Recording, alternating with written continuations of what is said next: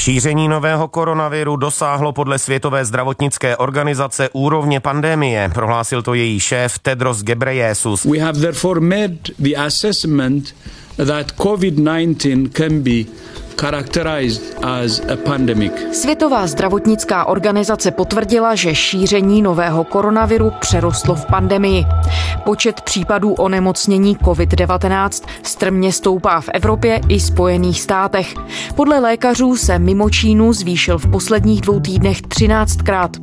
S narůstajícím počtem nemocných nabírá na intenzitě i úsilí vyvinout proti novému koronaviru účinnou vakcínu.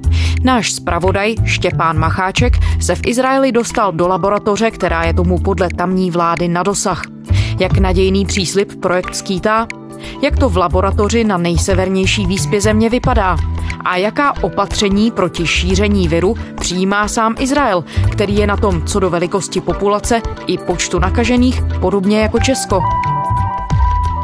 Je čtvrtek 12. března, tady je Lenka Kabrhelová a Vinohradská 12, spravodajský podcast Českého rozhlasu.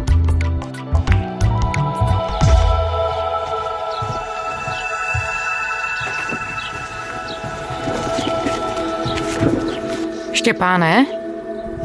Ahoj Lenko, tady ano, Štěpán. Čau. Ahoj, já slyším ptáčky. Jo, vadí to? Já ne, pusť nám venku, víc ptáčků. lepší. Jo, tak možná, že přijde i nějaký jiný zvíře, který občas tady do toho zakokrhá, tak uvidíme, no. Hlavně, aby to nebyl netopír s koronavirem.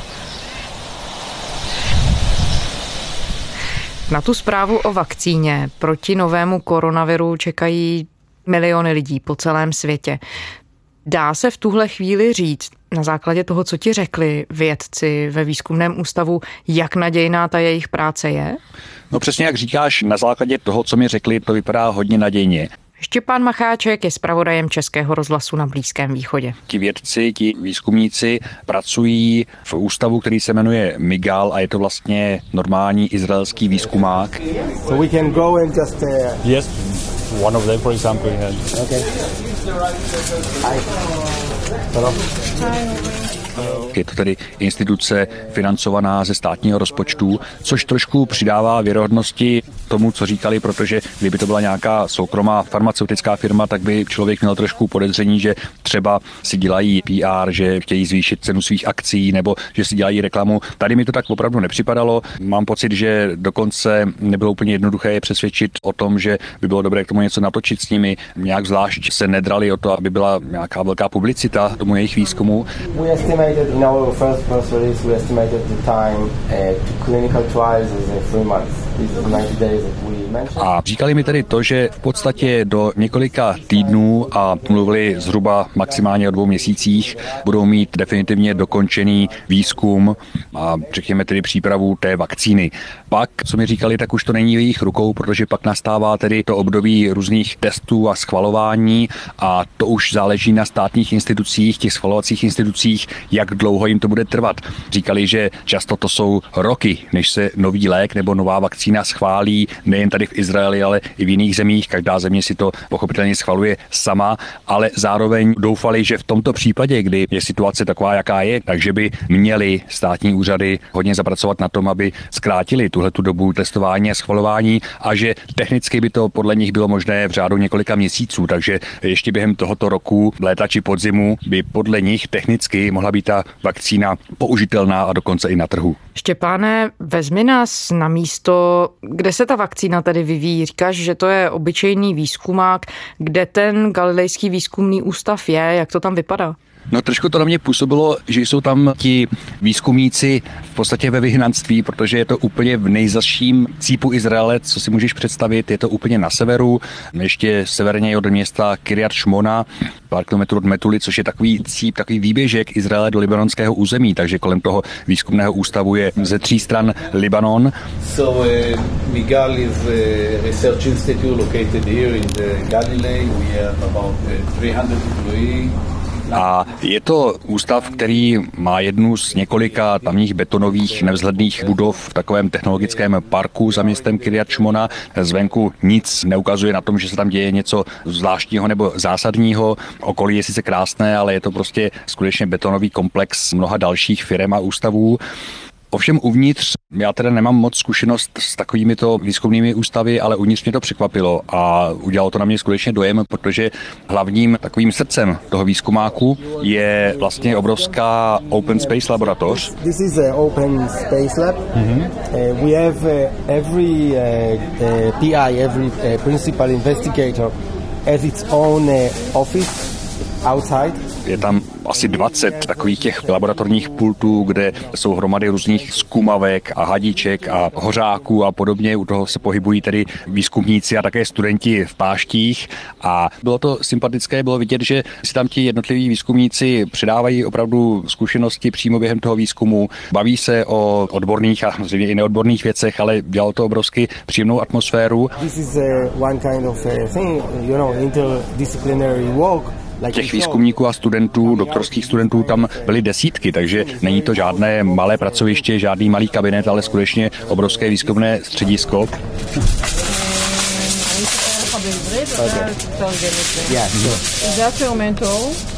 אנחנו צריכים להקליב אותה כרגע, להעביר אותה אוטוקלאב. Okay. זה כבר עם מצע מוכן, רק להוסיף את החיידקים ולהתחיל לגדל. איזה חיידקים? אה, של ה-LTV ה-LTB.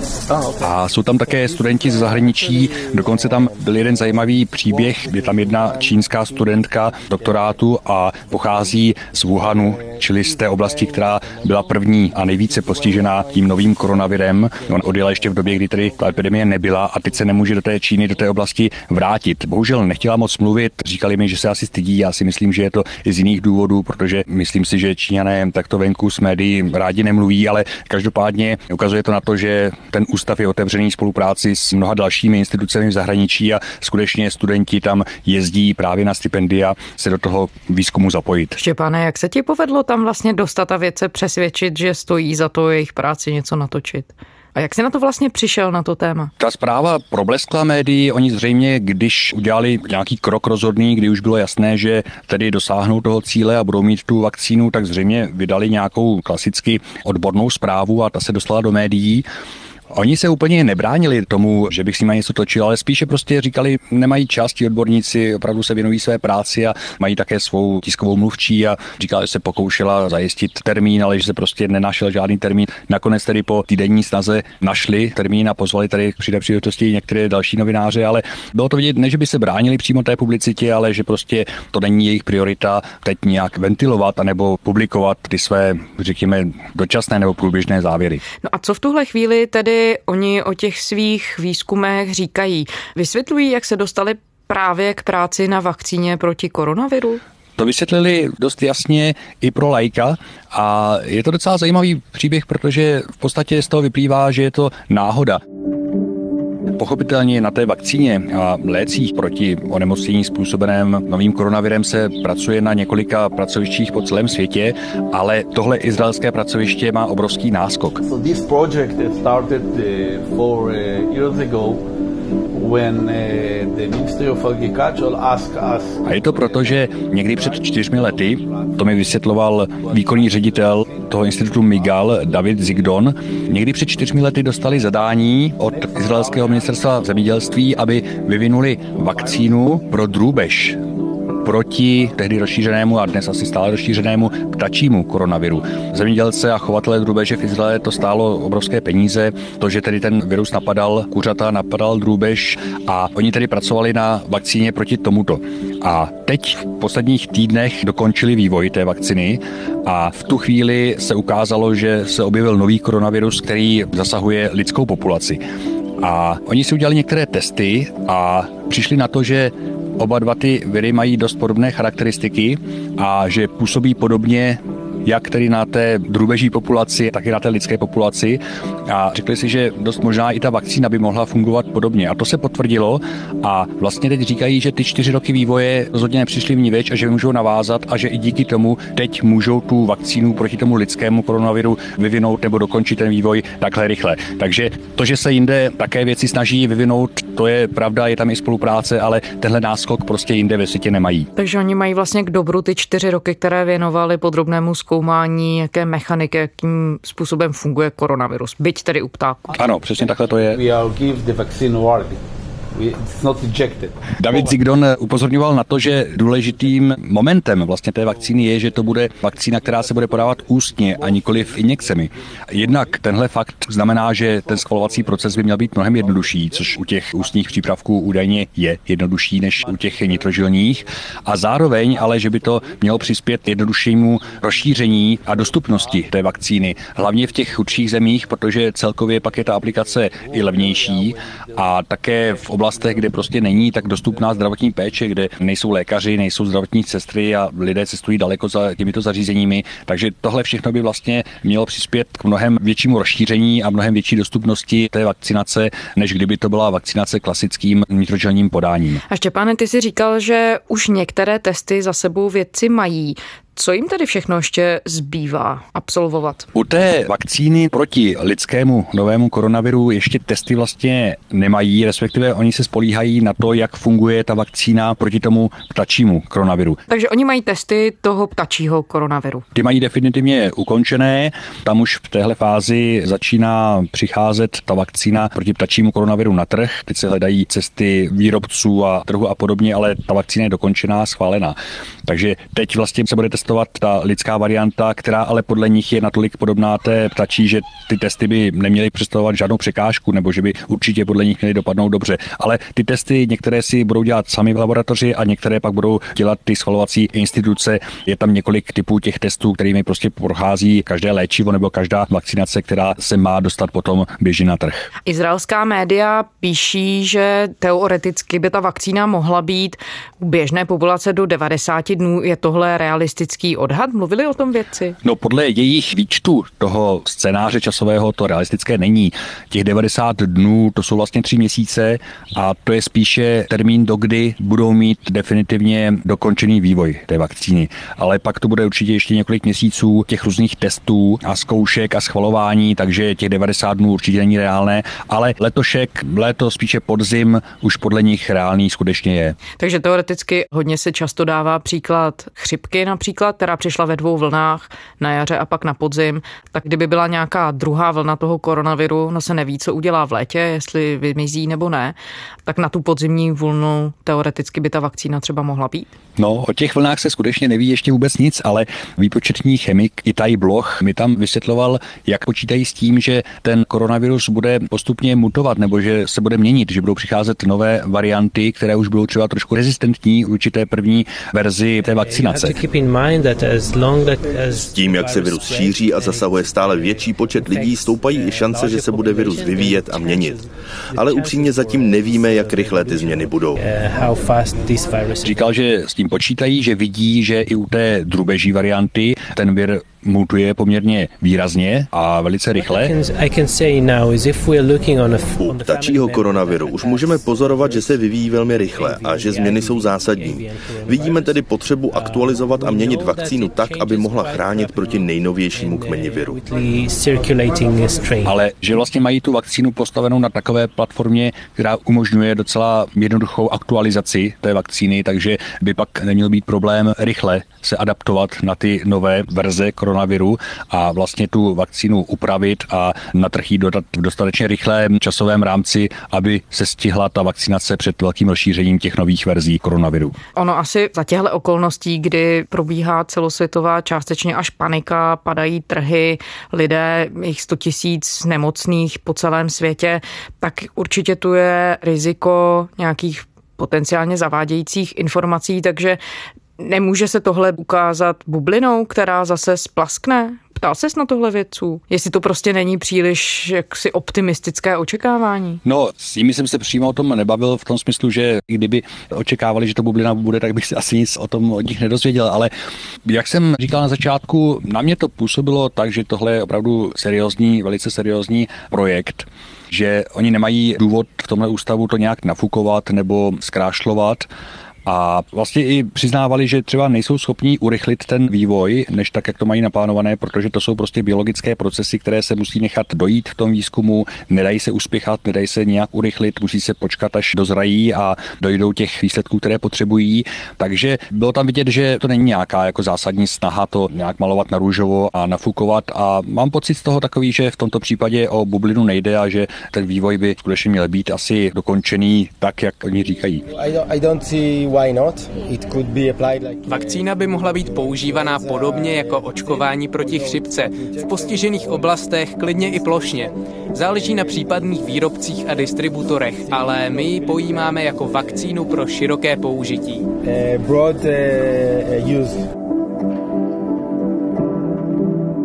My spolu mluvíme ve středu dopoledne izraelského času. Země o 9 milionech obyvatel Izrael, docela podobné Česku, má v tuhle chvíli sedm desítek případů nákazy novým koronavirem a teď tedy ještě žádného mrtvého. Doufujeme, že to tak zůstane. Je to tedy docela podobná situace tomu, jak to vypadá tady v České republice. Izrael ale také jedna ze zemí, která od počátku přijala hodně přísná opatření karanténní. Co všechno je jejich součástí? No, Izrael má hodně specifickou polohu nebo specifické podmínky v tom, že je to hodně uzavřená země z hlediska prostupnosti hranic. Naprostá většina lidí, kteří do Izraele přiletí a troufnu si říct, že to je třeba 95%, ale přesná čísla nevím, tak vchází do Izraele přes jediný hraniční bod a tím je Ben Gurionova letiště v Tel Avivu. Ti lidé, kteří překročí pozemní hranice, to jsou skutečně špetky z celého množství, takže pro Izrael vlastně není těžké přijmout takové ochranné opatření, kdy se vlastně úplně uzavře a zkouší teda tímto způsobem se bránit šíření koronaviru.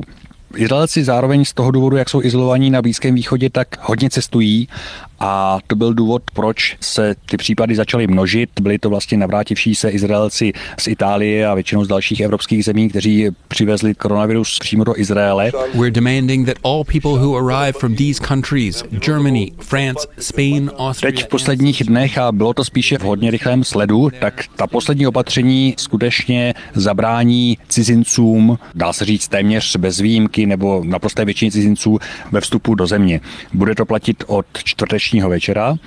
A Znamená to, že kdokoliv, kdo nebude schopný prokázat, že v Izraeli po příletu bude 14 dní v karanténě, tak nesmí vstoupit do země, což vlastně v překladu znamená, že turisté vůbec nemají šanci se do Izraele dostat a tahle výjimka s tou karanténou je mířená na lidi, kteří v Izraeli dlouhodobě pracují nebo mají dlouhodobý pobyt a mají tam svůj pronajatý byt, kde tedy skutečně tu karanténu můžou vykonávat. Ta karanténa se týká i Izraelců, kteří se vrací do země, ta dokonce platí už od pondělka. Každý každý Izraelec, teď už z kterékoliv země do Izraele přiletí, tak musí tedy tu 14-denní domácí karanténu dodržet. Podle různých údajů jsou to desítky tisíc lidí už teď, kteří tady jsou v domácí karanténě. Dokonce se mluvilo o 70 tisících lidí, což je například celé Kladno. Je to obrovský počet.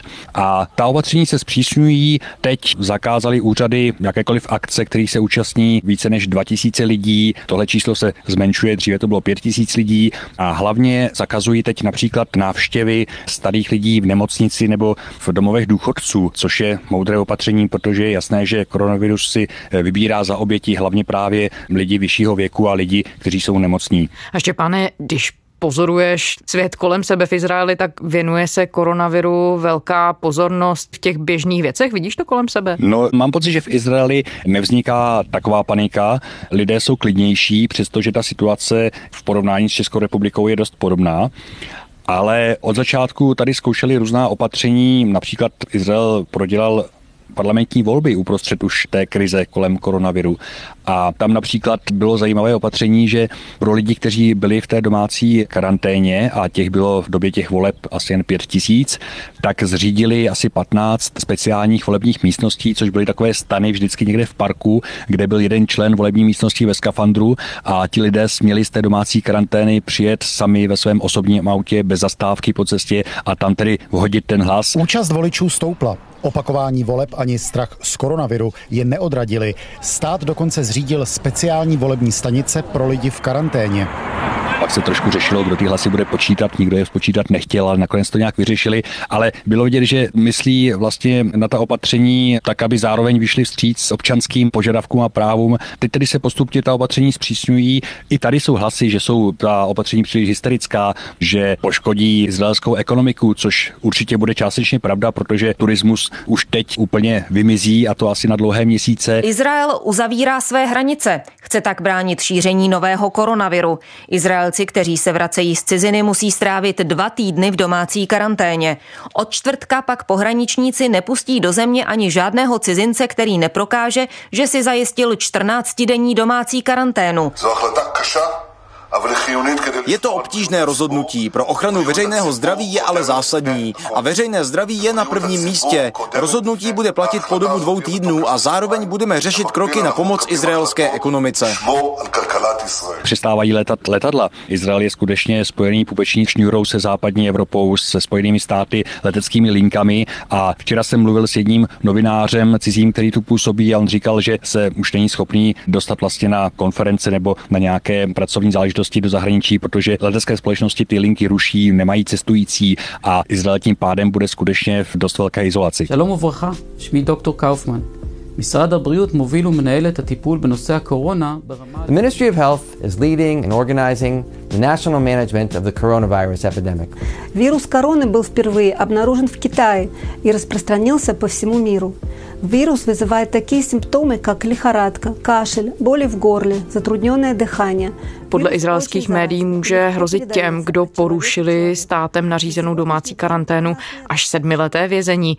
Jak to lidé berou? Přijali to za své a zodpovědně se chovají k těm karanténním nařízením. Oni Izraelci jsou docela zodpovědní, co se týče takových těch celonárodních záležitostí. Docela mám pocit, že respektují tahle nařízení, i když třeba trošku kolem toho souřečí a nadávají, ale myslím, že tu zodpovědnost za takový společenský celý stav, že prostě mají asi možná větší, než je tomu zvykem u nás. Ty pokuty a hrozba vězení, zřejmě to jsou spíše zatím hrozby. Neslyšel jsem o tom, že by už někdo byl stíhaný za to, že by porušil karanténu, ale zřejmě i tyhle postihy Izraelci berou jako součást takového udržování toho celonárodního, celospolečenského pořádku.